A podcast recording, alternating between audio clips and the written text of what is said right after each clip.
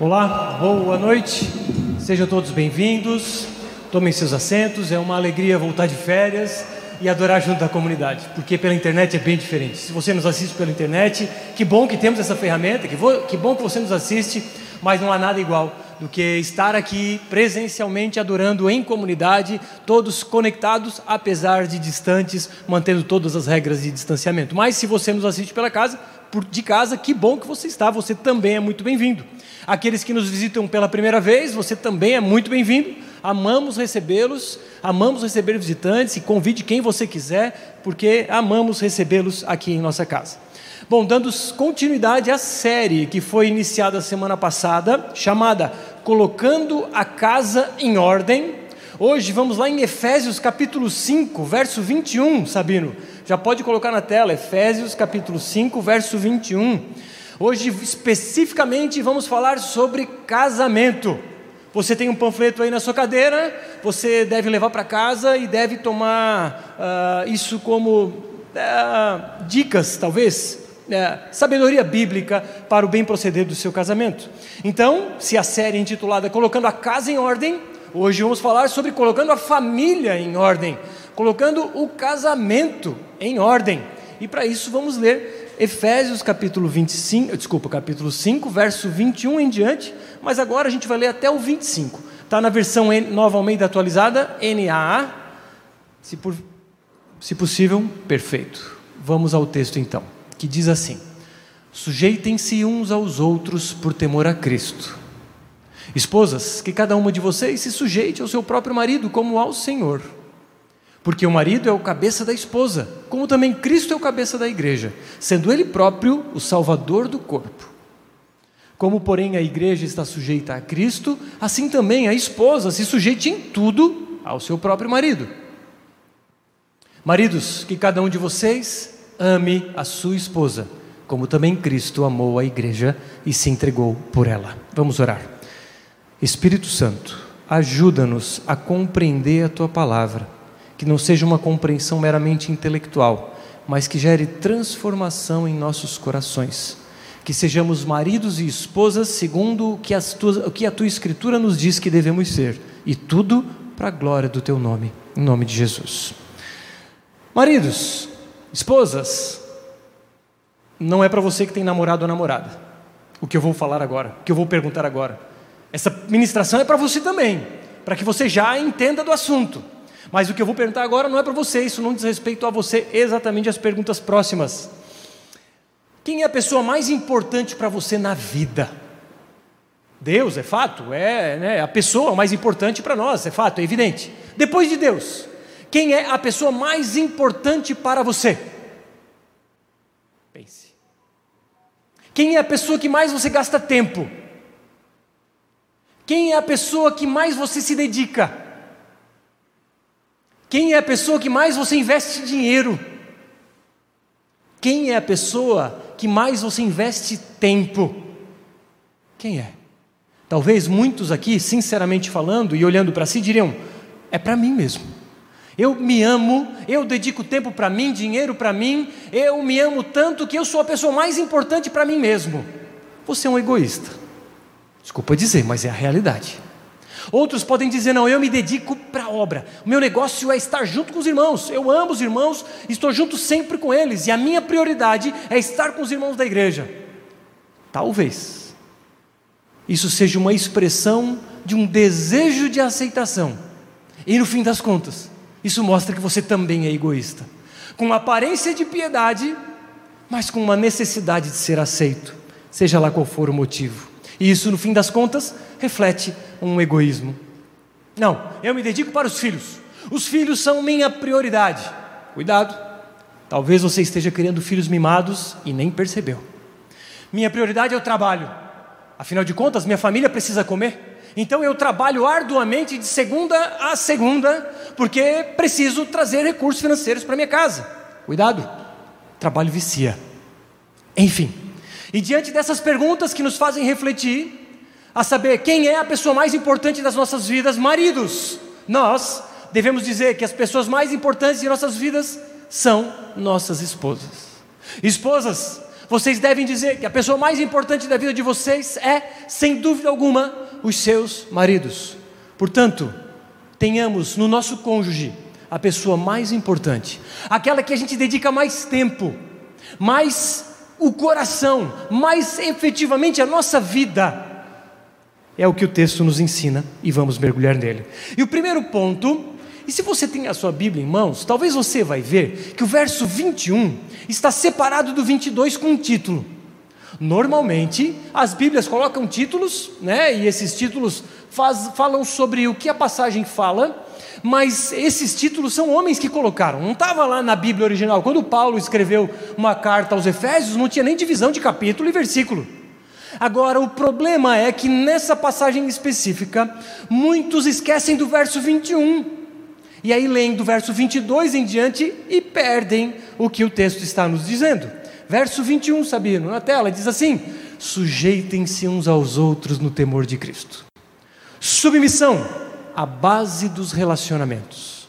Sujeição, a base dos relacionamentos cristãos. É a essência do cristianismo, é a sujeição, é a submissão. Essa palavra, num, aspecto militar, ela significa organizar uma tropa sob o comando de um líder.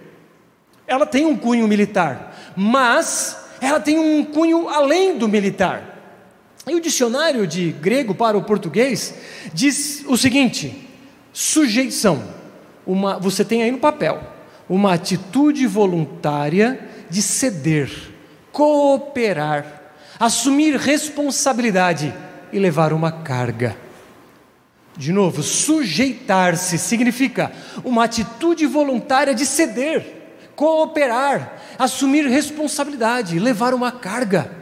Portanto, submeter-se, sujeitar-se, não é alguém mandar em você, é sobretudo encostar ombro a ombro e ajudar a carregar uma carga. E a sujeição é a base, ou pelo menos deveria ser, a base dos relacionamentos cristãos. Entre marido e esposa, é verdade, mas o, texto nos diz: sujeitem-se uns aos outros. A sujeição, então, deve haver entre todos nós, entre líderes e liderados, entre pastor e ovelha, mas bilateralmente. Em alguma medida, os pastores se submetem às ovelhas, não no que diz respeito à liderança, mas no que diz respeito a suporte espiritual, e a gente já vai ver. Portanto, a submissão é o princípio geral que norteia as relações cristãs, tanto horizontais quanto verticais. Eu me submeto a Cristo ao senhorio de Cristo na minha vida. E para fortalecer essa ideia, Filipenses capítulo 2, versos 3 e 4 diz assim: Não façam nada por interesse pessoal ou vaidade, mas por humildade. Cada um considerando os outros superiores a si mesmos, não tendo em vista somente os seus próprios interesses, mas também os dos outros. Isso é sujeição. Pensar mais no outro do que em si mesmo não só pensar nas próprias necessidades e interesses, mas nos interesses do outro. Ele não diz, abra mão dos seus próprios interesses e satisfaça os interesses dos outros. Ele diz, tendo em vista não somente os seus interesses, mas também os dos outros. Portanto, há uma satisfação bilateral. Portanto, sujeitar-se a alguém, submeter-se a alguém, significa abrir mão de algo para servir o outro em benefício bilateral, em benefício mútuo. Submissão não é anular-se em detrimento do outro. Submissão é abrir mão de algo, de benefício, de direito ou algo que seja, para benefício dos dois. Isso é a verdadeira sujeição, é a verdadeira submissão. Essa é a base, então, das relações familiares.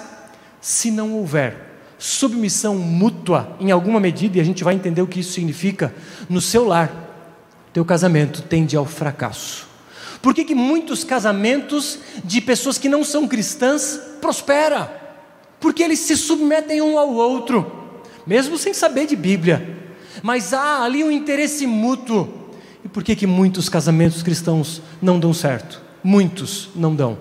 Porque há uma busca por interesse pessoal em detrimento do outro. Ou ainda, às vezes, as pessoas se anulam em detrimento do outro, o que também não é correto. Submissão, então, tem um aspecto de humildade. E humildade, já diria C.S. Lewis, que humildade não é pensar menos de si, mas é pensar menos em si. Vou repetir, anota aí. Humildade não é pensar menos de si, não é eu me fazer menor, mas é eu pensar menos em mim. Já diria C.S. Lewis, essa frase não é minha. Mas então vemos que a humildade é um aspecto da submissão, é pensar no outro. E diz John MacArthur, um famoso pastor americano, que submissão tem a ver com cuidado espiritual para com o outro. Você pensa nas questões espirituais do outro, você ajuda o outro na esfera espiritual, e como o texto nos diz, uns aos outros. Eu ajudo o Greicon, o Greicon me ajuda. O Douglas ajuda o Maurício, o Maurício ajuda o Douglas sujeitando-nos uns aos outros em temor de Cristo, ajudando-nos mutuamente, para que haja um crescimento, um amadurecimento espiritual. Agora traga isso para o casamento. Maridos, pensem nas suas esposas, vivam por elas, e se necessário, morram por elas. Esposas, vivam para os seus maridos e se, e se alguém tiver que morrer, coloque seu marido na frente, porque é ele quem tem. E John MacArthur então dá essa perspectiva do cuidado espiritual. E então, desse, pensando nessa perspectiva, maridos se submetam às suas esposas. Se submetam não no que diz respeito à liderança, não sejam boca mole, mas se submetam no que diz respeito a servi-las espiritualmente também, e a gente vai falar sobre isso. Agora, nessa perspectiva, líderes, submetam-se aos seus liderados, sirvam os seus liderados, essa é a verdadeira sujeição. Agora, essa verdadeira sujeição, essa verdadeira submissão, só vai acontecer em pessoas que estão cheias do Espírito Santo. É aqui que mora o perigo, é aqui que está o segredo, o cerne do negócio. Pessoas cheias do Espírito Santo são vazias de si mesmos. Você só pode estar cheio de um ou de outro, ou de si mesmo ou do Espírito Santo. Pessoas cheias do Espírito Santo estão vazias de si mesmas. Portanto, elas pensam mais no outro. E por isso te convido a refletir. Você pensa mais na esposa ou em si? Se você pensa mais em si, talvez você esteja cheio de si e vazio do Espírito Santo. Busque-o, busque com todas as suas forças estar cheio do Espírito Santo. Bruno, qual é o segredo? Tem que ajoelhar no milho? Tem que fazer jejum? Tem que fazer voto de, de não comer chocolate? De... Não. Abre o coração, rasga Pode ajoelhar, pode ser deitado, sentado, pode ser aqui, pode ser durante o louvor, durante a palavra, durante a, no final do culto, enfim, rasga o teu coração e diz: Senhor, tem misericórdia de mim, eu quero ser cheio do teu espírito. E Ele te enche, Ele te enche. Então, somente pessoas cheias do Espírito Santo, efetivamente de bom grado e com alegria e felicidade, conseguem se submeter um ao outro. Portanto, maridos, Submetam-se às suas esposas, não no que diz respeito à liderança, já vamos falar sobre isso, calma, mas sirvam elas. Esposas, sirvam os teus maridos. Maridos, pensem mais nas suas esposas. E eu me coloco no mesmo balaio. Esposas, pensem mais nos seus maridos. Portanto, irmão, saiba que a saúde da tua família e da minha depende desse nível de submissão que nós temos ou não, casais em que cada um pensa em si separadamente tendem ao fracasso. Casais que pensam na felicidade mútua tendem ao sucesso. E quando digo sucesso, é o sucesso bíblico, é óbvio, é a prosperidade bíblica, mesmo que seja pobre, não é problema algum. Agora, submissão, então, é o contrário da busca por interesse pessoal. É o, é, é, é pensar no interesse bilateral em abrir mão de algo que talvez seja o meu direito, como eu disse. Pessoas submissas tendem a ser humildes, tendem a ser altruístas. Agora, o contrário, pessoas que buscam o próprio interesse tendem a ser soberbas, egoístas, cheias de si mesmas. Buscam normalmente a autoexaltação. Jesus, aquele que veio ao mundo sendo Deus encarnado, disse que ele mesmo disse: Eu não vim para ser servido, eu vim para servir. Agora, quem somos nós para querermos ser servidos? Jesus, o Rei dos Reis, o Deus Filho que se encarnou, se humilhou, se fez igual à sua criação, e se não bastasse, foi humilhado de forma a morrer da forma mais humilhante de todas, para benefício nosso e dele também. Ele fez tudo isso para nos servir. Isso é amor sacrificial. Isso é amor verdadeiro, alguém que abre mão de algo para beneficiar o próximo, mas também beneficiar a si mesmo, e a gente vai ver sobre isso. Agora, é nesse amor que a gente não só tem que se apegar, mas tem que se esmerar em fazer de, da mesma forma. É o amor de Cristo que é o nosso exemplo a ser seguido. Não é o que o filósofo A diz, não é o que o teólogo B diz, a não ser que ele esteja falando da Bíblia, mas é o que Jesus diz, é o que Jesus fez, é o que está escrito em Sua palavra e nos chegou até nós. É esse amor que falamos aqui, não sobre um amor limitado, é um amor ilimitado, é um amor inigualável, é um amor incondicional que independe de circunstâncias, saiba, Ele te ama. Agora, é cheio desse amor que você ama a sua esposa. Agora é porque com muito amor que Ele nos amou, nós transbordamos-nos e amamos o nosso cônjuge.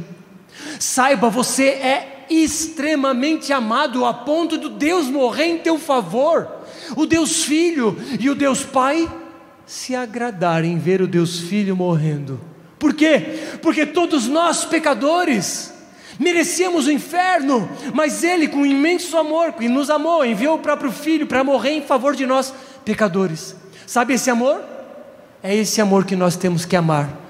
Sobretudo nós, maridos, as nossas esposas, e logo vamos ver. Mas se você quer uma motivação para amar a sua esposa e o seu marido, busque em Cristo essa motivação, que fez infinitamente mais do que qualquer um de nós, em benefício do próximo, em benefício de nós, pecadores, que não merecíamos. Agora, quem sou eu para não abrir mão de algo em detrimento da felicidade da minha casa? Quem sou eu? Agora, ah, como eu falei anteriormente, não é sobre sujeitar-se, não é sobre anular-se, não é sobre eu me isolar, abrir mão de mim, de tudo de mim, em benefício do cônjuge, porque não é essa a ideia bíblica. A ideia bíblica, olha só, é que você encontre prazer na felicidade do cônjuge e eu estou apontando para cá porque a Lela está ali, tá? Por isso. Olha só que interessante que Jonathan Edwards disse. Em certo sentido, a pessoa mais benevolente e generosa do mundo busca sua própria felicidade ao fazer o bem aos outros, porque põe sua felicidade no bem deles. Olha só. O verdadeiro bem, o verdadeiro amor, a verdadeira felicidade cristã está na felicidade que você sente com a felicidade do outro. Portanto, o maior amor, a pessoa mais amorosa, benevolente e generosa do mundo é aquela que busca a própria felicidade. Aí você diz, pode dizer assim: hum, que egoísta. Não, porque a sua própria felicidade está na felicidade do outro. Este é o verdadeiro amor. Porque, olha só, Vamos falar sobre não ter felicidade na felicidade do outro? Isso é obrigação, isso é legalismo. Se eu levo a Lela para jantar no dia do nosso aniversário de casamento e ela pergunta: Nossa, amor, que surpresa maravilhosa. Eu digo: Eu não faço nada mais do que a minha obrigação. Pensa no sorriso e na alegria dela. Eu tenho, né? Eu tenho que pagar um, pelo menos um jantar no ano. Pensa, porque eu sou obrigado. Não. E eu digo, amor, porque tu és a pessoa mais importante da minha vida, isso é o mínimo que eu posso fazer. Sou grato a Deus e a ti por todas as coisas. E por isso eu sou tão feliz que a tua felicidade é a minha felicidade. Essa é a verdadeira benevolência. Esse é o verdadeiro amor. Lembra quando Paulo diz aos Coríntios: se você entregar o seu corpo para ser queimado e não tiver amor, de nada vale. Ou seja, uma ação correta, sem a motivação adequada, de nada vale. Deixa eu trazer um exemplo. Estávamos nós em férias agora, lá em Bituba, e boa parte de vocês sabem que eu e a Lela gostamos de surfar. Agora temos duas filhas e as meninas não podem ficar sozinhas na praia enquanto a gente surfa, então a gente tem que se revezar. Que bom que um gosta de ondas maiores, outro gosta de ondas menores, então a gente consegue se revezar. Mas a gente também é fominha na onda pequena, né? sempre dá para brincar. E aí então, eis que lá em Bituba, altas ondas rolando, mar grande, a Lela disse: Amor, vai que é tua. E eu fui, e altas ondas, e eu vim para a areia. Eu disse, amor, tu viu? Ela, amor, eu vi, que fantástico, altas ondas que tu pegou. Vou de novo, amor, vai, vai de novo, vai de novo. E eu vi a alegria dela em me ver alegre. Fui de novo, peguei outra onda, amor, tu viu que fantástico, que onda, que demais, amor, bah, que onda, maravilhoso. Agora, beleza, vamos para outro lugar onde não tem esse mar tão intenso, porque alguns aqui sabem que é, pessoas que surfam de stand-up às vezes são pessoas não gratas em alguns lugares. Deixa para lá. E aí fomos para outro lugar, etc. Tal, enfim, aquele dia surfei muito. As, a minha lombar estava detonada, enfim. Mas chegou o dia seguinte, quero mais, quero surfar mais, porque quanto mais surfa, mais tu quer. Aí ela disse, amor, vamos numa outra praia, que naquela outra praia tem onda que eu gosto mais. Eu, bora, vamos lá. E eu disse, hoje eu não vou surfar. Hoje eu não vou. Eu vou abrir mão desse benefício, desse direito que eu posso ter, para que ela possa desfrutar. E ela estava lá surfando, e eu na areia, com as meninas e eu lendo e meditando, Senhor, obrigado. Obrigado porque eu me alegro em vê-la surfar. E eu vendo a onda dela, e ela dá um 360, dá um rolo, e que massa, amor, que altas ondas tu pegou. Ou seja, a nossa verdadeira felicidade está quando nos alegramos com a felicidade do outro. Essa é a verdadeira benevolência. Agora, isso é fácil? Não, isso é uma construção, é um exercício diário que você deve abrir mão de algo para benefício bilateral. E naquele dia ficamos muito alegres em família na praia, mesmo sem eu surfar. Tudo bem, eu estava aqui de surf, mas eu queria mais. Mas por que não abrir mão para benefício da família? Isso é a verdadeira benevolência. Agora, de novo, luto com isso todos os dias. Não pense que por eu ser pastor, eu amo a Lela igual Cristo ama a sua igreja. Não. Luto diariamente contra mim mesmo, porque eu sou muito cheio de mim. A primeira pergunta que eu fiz lá no começo, eu diria: olha, eu me amo demais. E eu preciso lutar contra a, abrir mão, às vezes, de algumas coisas e pensar mais na Lela do que em mim. E luto contra isso, contra esse desejo, esse amor por mim mesmo. Enfim, é um exercício é uma construção, é uma caminhada, mas que exige primeiros passos. Agora você já sabe. Agora faça.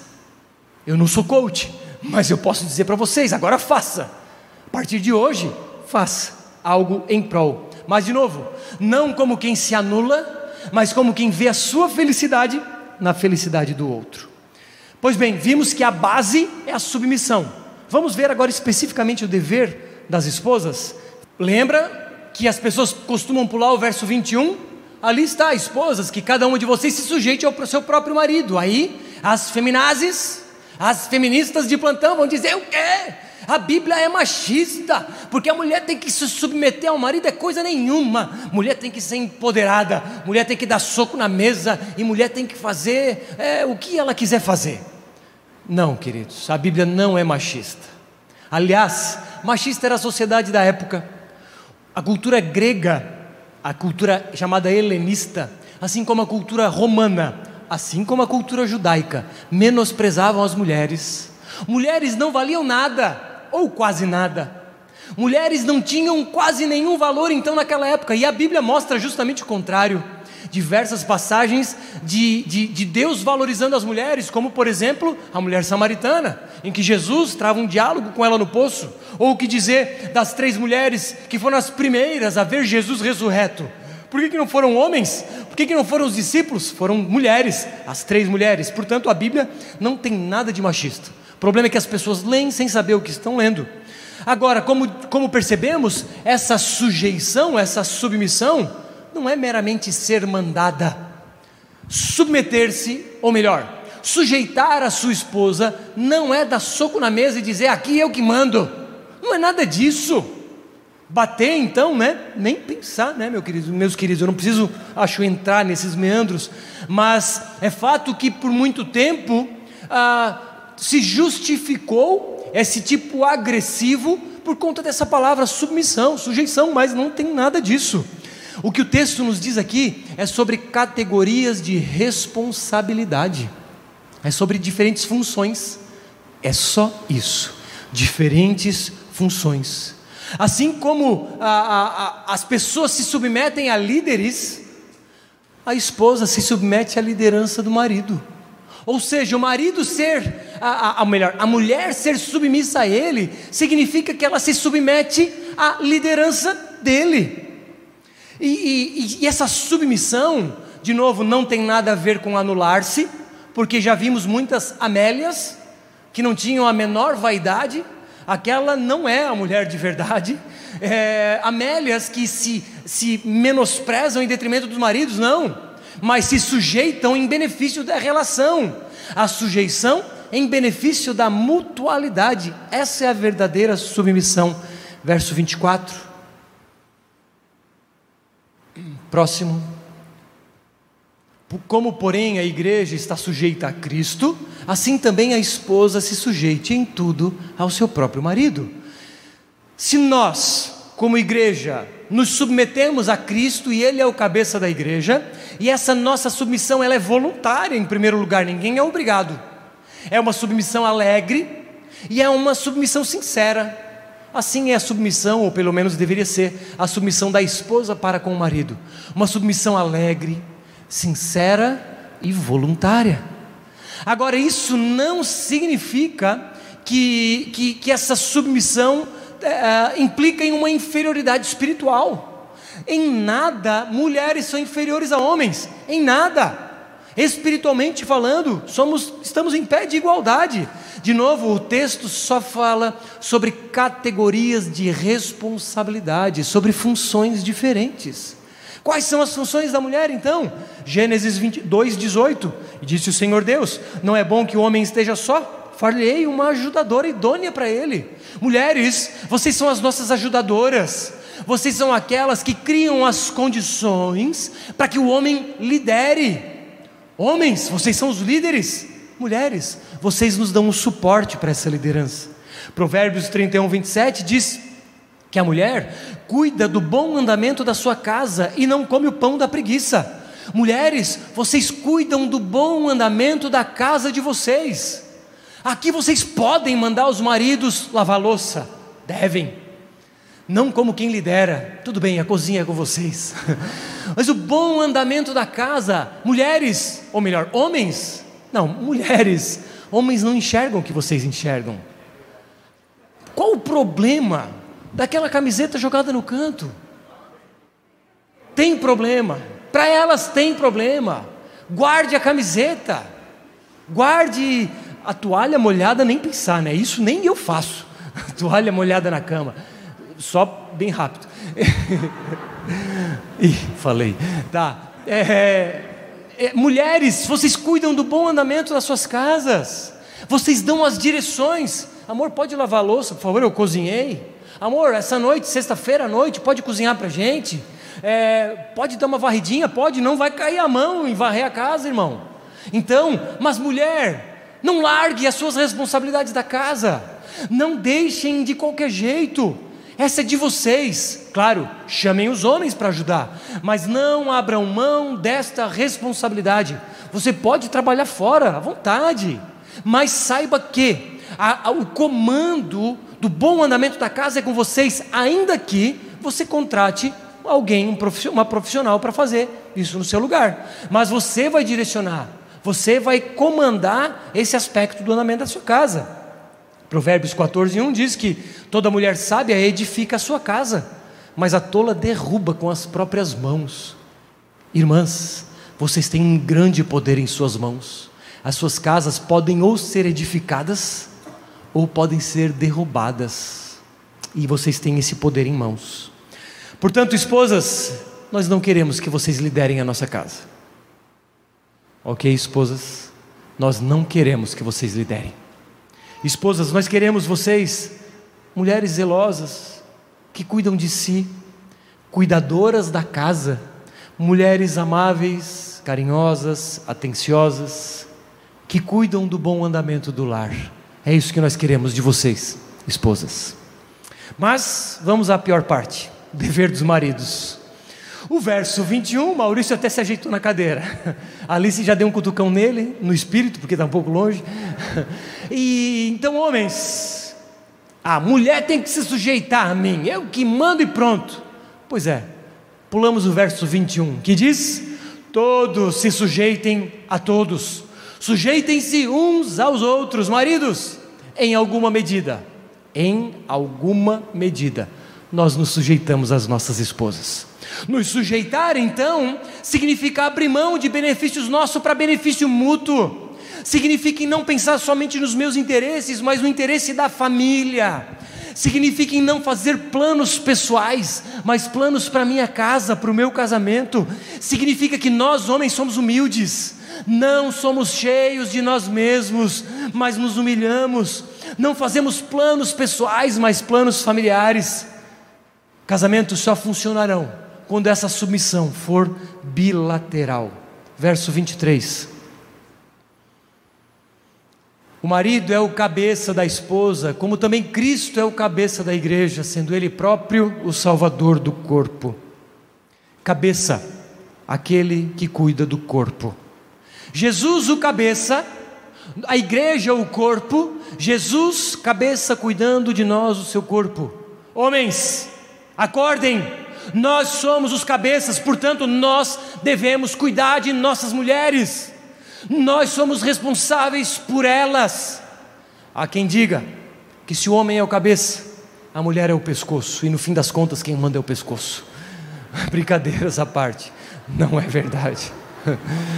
No fim é o pescoço que direciona a cabeça, mas não é. Nós, homens, somos os líderes. Ser cabeça implica ser líder. Sabe o capitão do time? Vale tanto quanto o outro. Vai ganhar o bicho pelo ganho do, do, do jogo da mesma forma. Vai ganhar medalha nas Olimpíadas junto com o zagueiro. Mas há uma responsabilidade sobre a vida do capitão do time. Há uma responsabilidade maior sobre nós, irmãos. Portanto, liderar não é questão de privilégio, liderar é questão de responsabilidade. De novo, anota aí. Liderança não é questão de privilégio, liderança é questão de responsabilidade. Nós que damos a cara a tapa, nós que matamos a bola no peito e saímos jogando, nós que vamos verificar o barulho no, na rua, nós que vamos matar barata, nós que vamos trocar lâmpada, o chuveiro, é com a gente. Nós somos os provedores, os alicerces, as âncoras da casa. Claro, firmados em Cristo, óbvio. Portanto, não somos, ou melhor, apesar disso, não somos os mandões. Não é sobre mandar, mas é sobre direcionar. Não é sobre exigir, é sobre inspirar.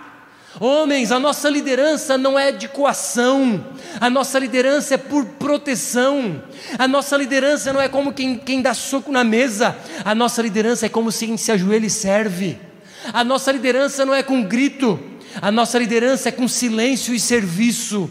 A nossa liderança não é com imposição, mas com mãos prontas a servir. A nossa liderança não é por mandar, mas é sobretudo inspirar, direcionar. Não é coagir, é proteger. Não é impor, é dialogar. É conversar, é ouvir muito mais às vezes do que falar. Isso é a verdadeira liderança.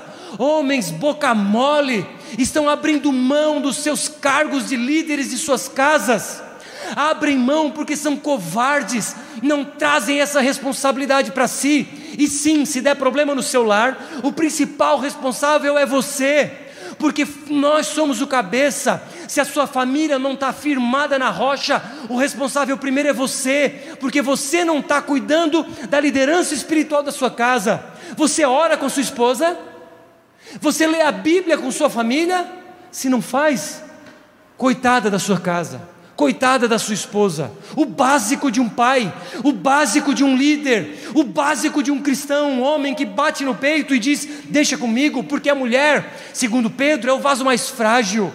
Não ah, espiritualmente falando, não moralmente falando e nem intelectualmente. Somos todos iguais, agora fisicamente sim, é verdade. Tudo bem que no agachamento eu não pego metade do que ela, pega, com certeza, mas, mas, se tiver que matar barato, eu vou lá e mato. Se tiver que carregar o botijão de gás, eu carrego. Se tiver que arrumar as coisas, eu digo, deixo para depois. mas vamos lá, às vezes eu faço. Tá, tem que fazer mais. Eu tô, eu tô dando tiro no pé nessa noite. Agora, essa liderança não é conquistada, ou melhor, não é imposta. Essa liderança não é imposta mediante a força, essa liderança é conquistada mediante o amor, e é um amor sacrificial. Sabe por que, que a sua esposa não se submete a você? Porque você não ama a sua esposa como deveria. Agora, duvido, duvido que uma mulher que recebe o amor sacrificial do marido não tem prazer em se submeter a ele. Duvido. Verso 25. Maridos, que cada um de vocês ame sua esposa, como também Cristo amou a igreja e se entregou por ela. Esse é o amor que nós devemos amar a nossa esposa. Um amor sacrificial que abre mão de si para benefício bilateral, como eu falei agora. Não é um mero sentimento superficial, também não é uma ação de obrigação, é uma ação motivada por sentimento. Então é sentimento mais ação. E, e, e, como eu disse, se a sua esposa não se submete, talvez esteja faltando esse amor, ou pelo menos uma caminhada nessa direção. Verso 26. Para que a santificasse, tendo-a purificado por meio da lavagem de água pela palavra.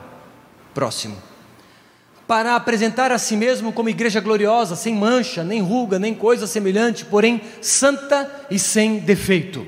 Olha só, o sacrifício de Cristo trouxe um resultado, a purificação da igreja. Portanto, o sacrifício de um trouxe benefício para ambos, porque a, a Bíblia traz uma metáfora dizendo que a igreja é a noiva de Cristo, e a morte dele trouxe a purificação da noiva. Portanto, o sacrifício dele trouxe benefício para ele, porque a sua noiva foi purificada. Percebe então por que, que Deus teve prazer em moer o próprio filho? Porque a morte do filho trouxe a purificação da noiva, a santificação da igreja. E esse, esse é o raciocínio. Quando eu abro mão de algo, não é para eu me anular, mas é para eu beneficiar a nossa família, o nosso casamento. E Interessante também nesses versos que eu acabei de ler, que há uma perspectiva de liderança espiritual. Como Cristo é o cabeça da igreja e purificou a sua noiva, claro, nós não purificamos as nossas esposas, não temos esse poder, isso compete ao Espírito Santo, mas nós que devemos instruí-las na palavra. Maridos, se você não instrui a sua esposa na palavra, você é um baita de um negligente. Esposas, se os seus maridos não instruem vocês na palavra, saiba que vocês têm do seu lado alguém que está negligenciando algo. Cobre deles.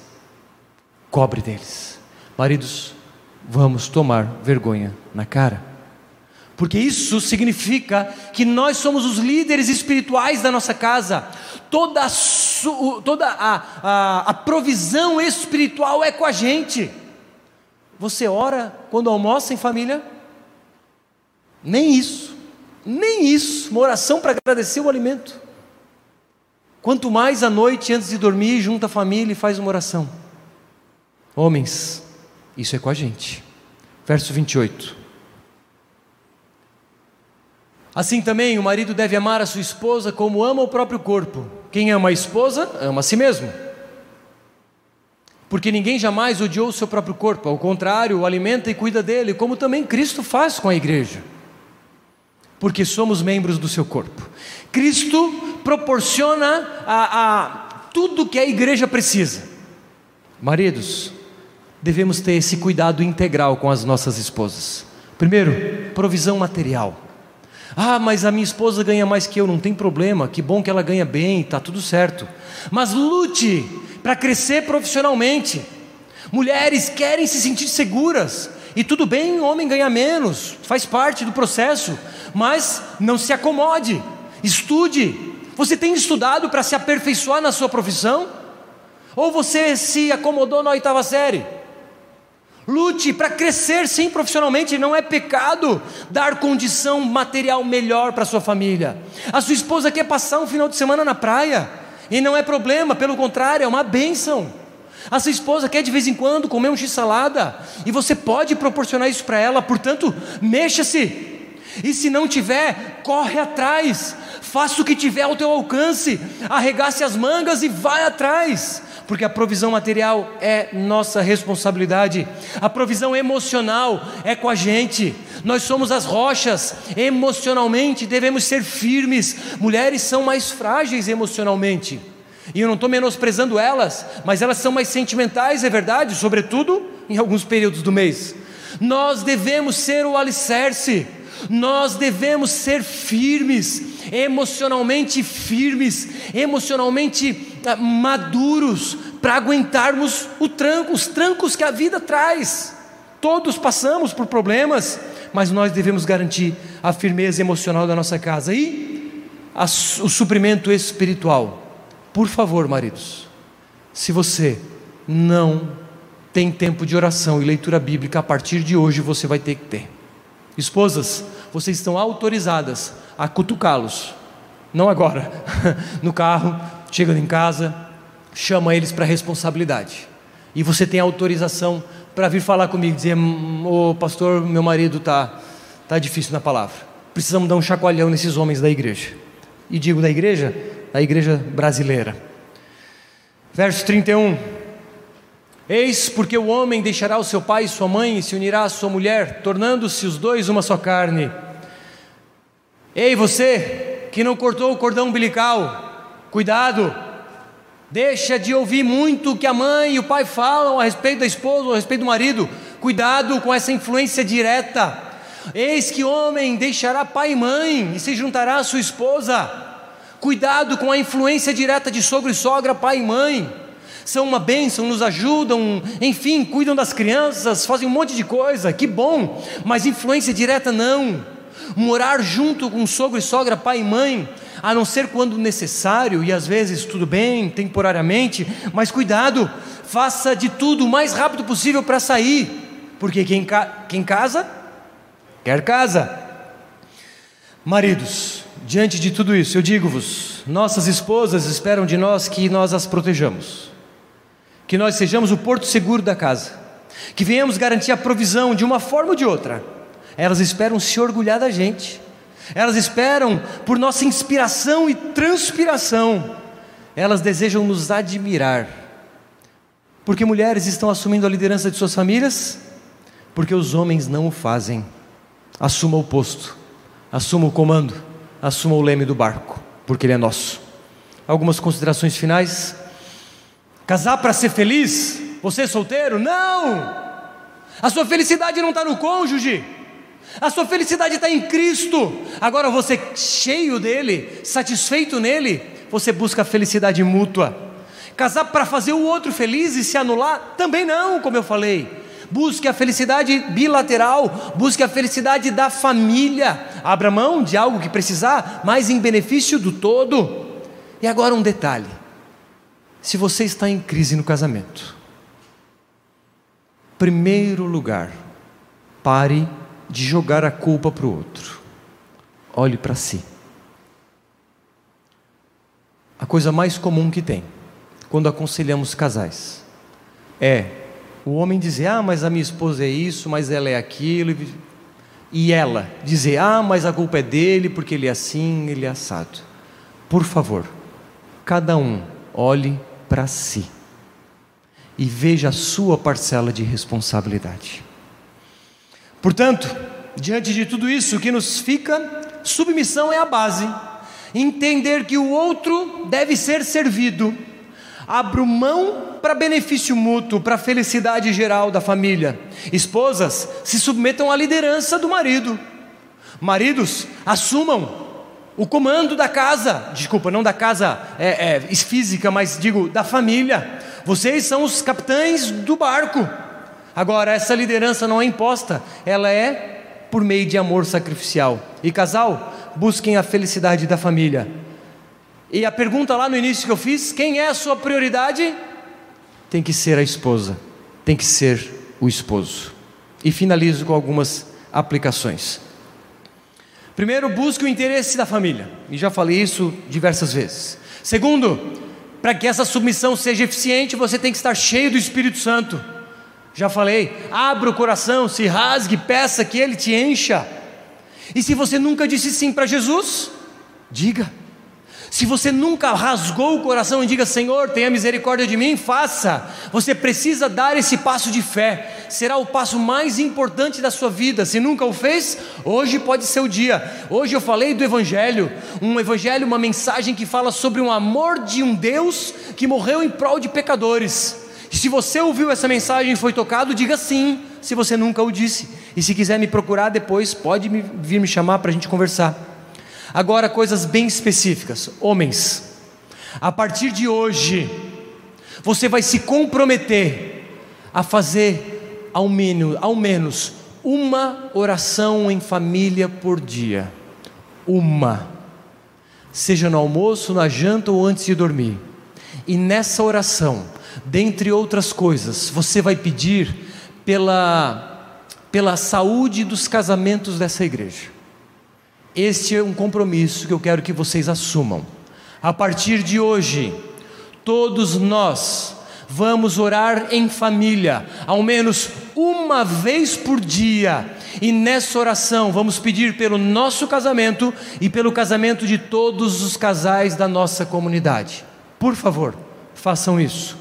Segundo desafio, homens, a partir de amanhã, homens e mulheres, Vamos começar a leitura do Evangelho segundo Mateus. Todos sabem, estamos numa leitura sequencial. E a partir de amanhã, Mateus capítulo 1. Agora, todos devemos ler, mas o desafio para o homem é o seguinte: você vai encabeçar esse ensino em casa.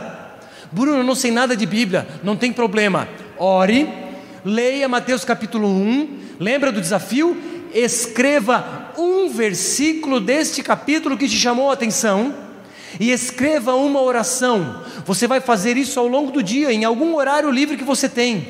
E à noite, antes de dormir, você vai dizer: mulher, senta aqui, filhos, sentem aqui ao redor da mesa, na cama, seja onde for. Vou falar para vocês o que Deus falou comigo hoje.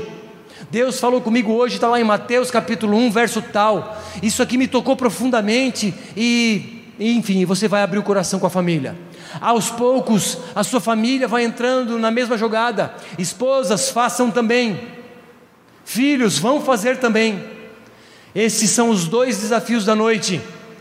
Um, uma oração por dia em família, e você vai rogar pelas, pelos casais.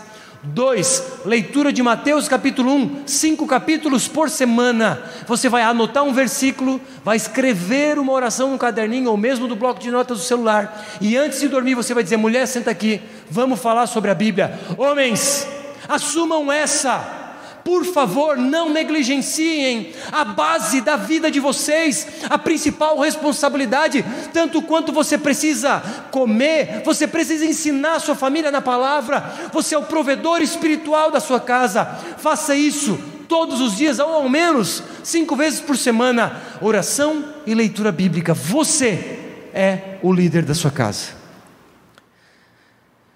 E para, bom, e desculpa, e outra, outro aspecto é comunhão com a igreja, irmãos. Estejam junto com a igreja, estejam nos cultos, estejam caminhando, encaminhando junto em comunidade para que um possa ajudar o outro. Esposas, sirvam. Maridos, sirvam. Agora, solteiras, eu tenho uma dica para vocês. Anota aí. Por favor, pare de expor o corpo nas mídias sociais. Você não é produto exposto numa vitrine esperando consumidores porque quem o faz terá apenas consumidores nas sextas, nos sábados e seja lá quando for. Cuidado, porque quem expõe produto é vendedor ou o próprio produto. Cuidado.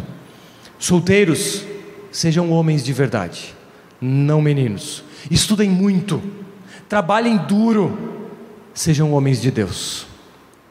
Louvor, banda, pode subir. Baixe sua cabeça, vamos orar. Espírito Santo,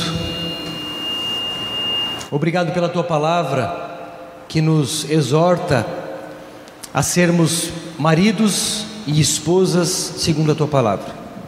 Obrigado pelo ensino de hoje, que toca em nossas mentes, mas sendo poder, toca em nossos corações. Que os homens dessa igreja não negligenciem as suas responsabilidades. Que os homens dessa comunidade assumam para si a responsabilidade de liderarem espiritualmente as suas casas. Espírito Santo, sei que não são pelas minhas palavras que as pessoas serão tocadas, mas sei que é pelo teu poder, porque não é por força, nem pelo poder de homens, mas é pelo poder do Espírito Santo que as coisas acontecem. Portanto, eu coloco diante de ti esse pedido: que todos nós, homens, sejamos os líderes espirituais de nossas casas. Ajuda-nos.